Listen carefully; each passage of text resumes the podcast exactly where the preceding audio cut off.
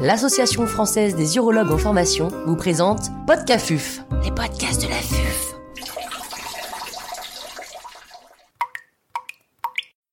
Les grandes étapes et les pièges à éviter pour faire une néphrectomie pour thrombus cave.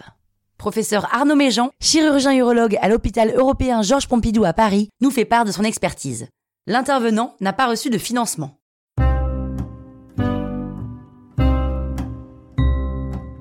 Devant une tumeur rénale avec extension veineuse, il faut anticiper le niveau du thrombus et l'éventuelle extension pariétale. Il faut donc préparer au mieux son intervention, réaliser une exérèse complète et savoir s'il existe actuellement une indication d'un traitement néoadjuvant ou adjuvant.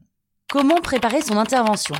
La préparation de l'intervention est une étape essentielle et il faut se rappeler que selon les recommandations du CCAFU, 30 à 50% des T3 sont d'emblée métastatiques.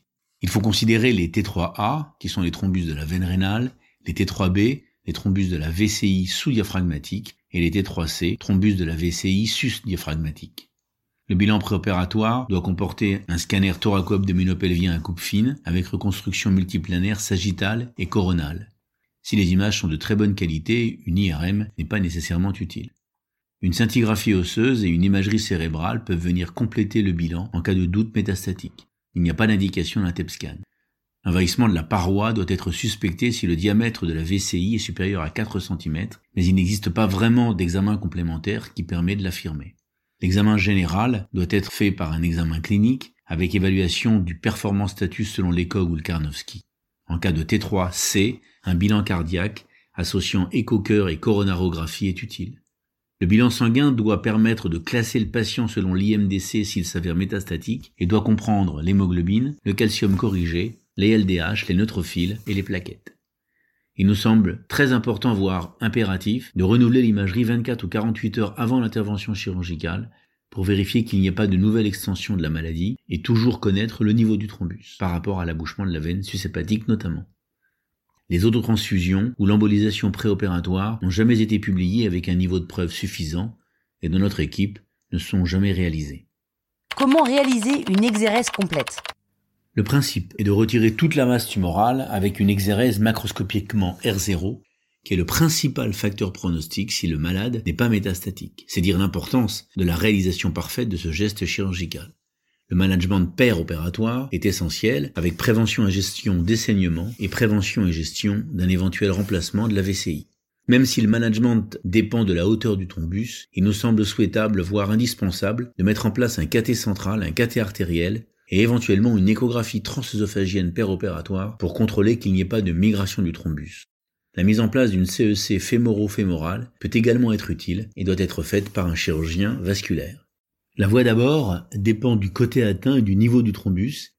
Il peut s'agir d'une sous-costale, d'une bisous-costale, d'une thoraco-frénolaparotomie ou d'une bisous-costale associée à une ouverture sternale. La libération du foie avec section des ligaments ronds falciformes et triangulaires, permet de replier le foie gauche sur le foie droit et d'avoir un jour parfait sur la veine cave inférieure rétrohépatique jusqu'au diaphragme. Si le thrombus s'étend au-delà de l'abouchement de la veine sushépatique principale, il est nécessaire d'effectuer un contrôle du pédicule hépatique par la manœuvre de Pringle, qui consiste à clamper le pédicule hépatique. Les veines lombaires sont liées par des clips, ainsi que toutes les veines sushépatiques accessoires. On préfère utiliser des clips avec recharge plutôt que des pinces automatiques avec des clips qui tiennent beaucoup moins bien. Le contrôle de la veine cave en amont et en aval du thrombus est réalisé par des clans ou des lacs passés en double loupe, ce qui est notre préférence pour des raisons ergonomiques. La néphrectomie première est parfois utile à droite pour dégager la face postérieure de la veine cave et quasiment toujours à gauche. Le thrombus peut être palpé de façon à descendre de quelques millimètres pour gagner et permettre un meilleur clampage. Le clampage avant cavotomie doit être fait en parfaite communication avec les anesthésistes. Dans l'ordre, il faut clamper la veine rénale non concernée, la veine cave d'amont puis d'aval. La cavotomie latérale est réalisée en portant l'ostium de la veine rénale, puis un curage léger est fait à la curette de la paroi interne de la veine avec lavage sous pression de sérum hépariné. La fermeture se fait par un surjet de fil monobrun non résorbable 3 ou 4 0 sans la fermer complètement initialement. Le clampage se fait alors dans l'ordre suivant veine rénale non concernée, veine cave d'amont, purge de la veine cave inférieure, fermeture de la cavotomie, puis déclampage d'aval pour éviter un embol gazeux. Si la paroi est envahie, une prothèse en PTFE doit être choisie avec anticoagulation au long cours.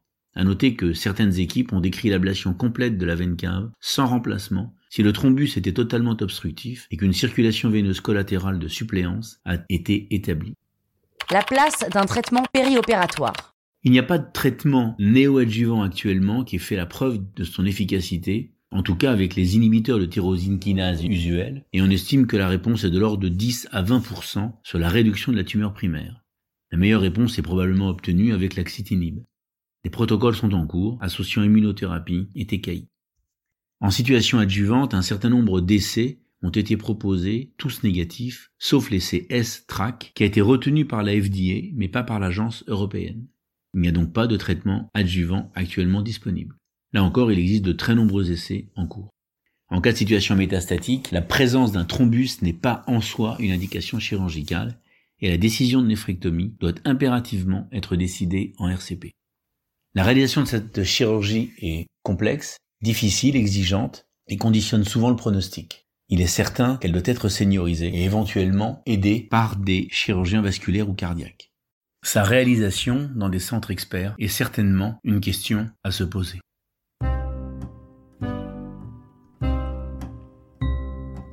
Un grand merci au professeur Arnaud Méjean pour ses conseils précieux. C'était Podcafuf, les podcasts de la.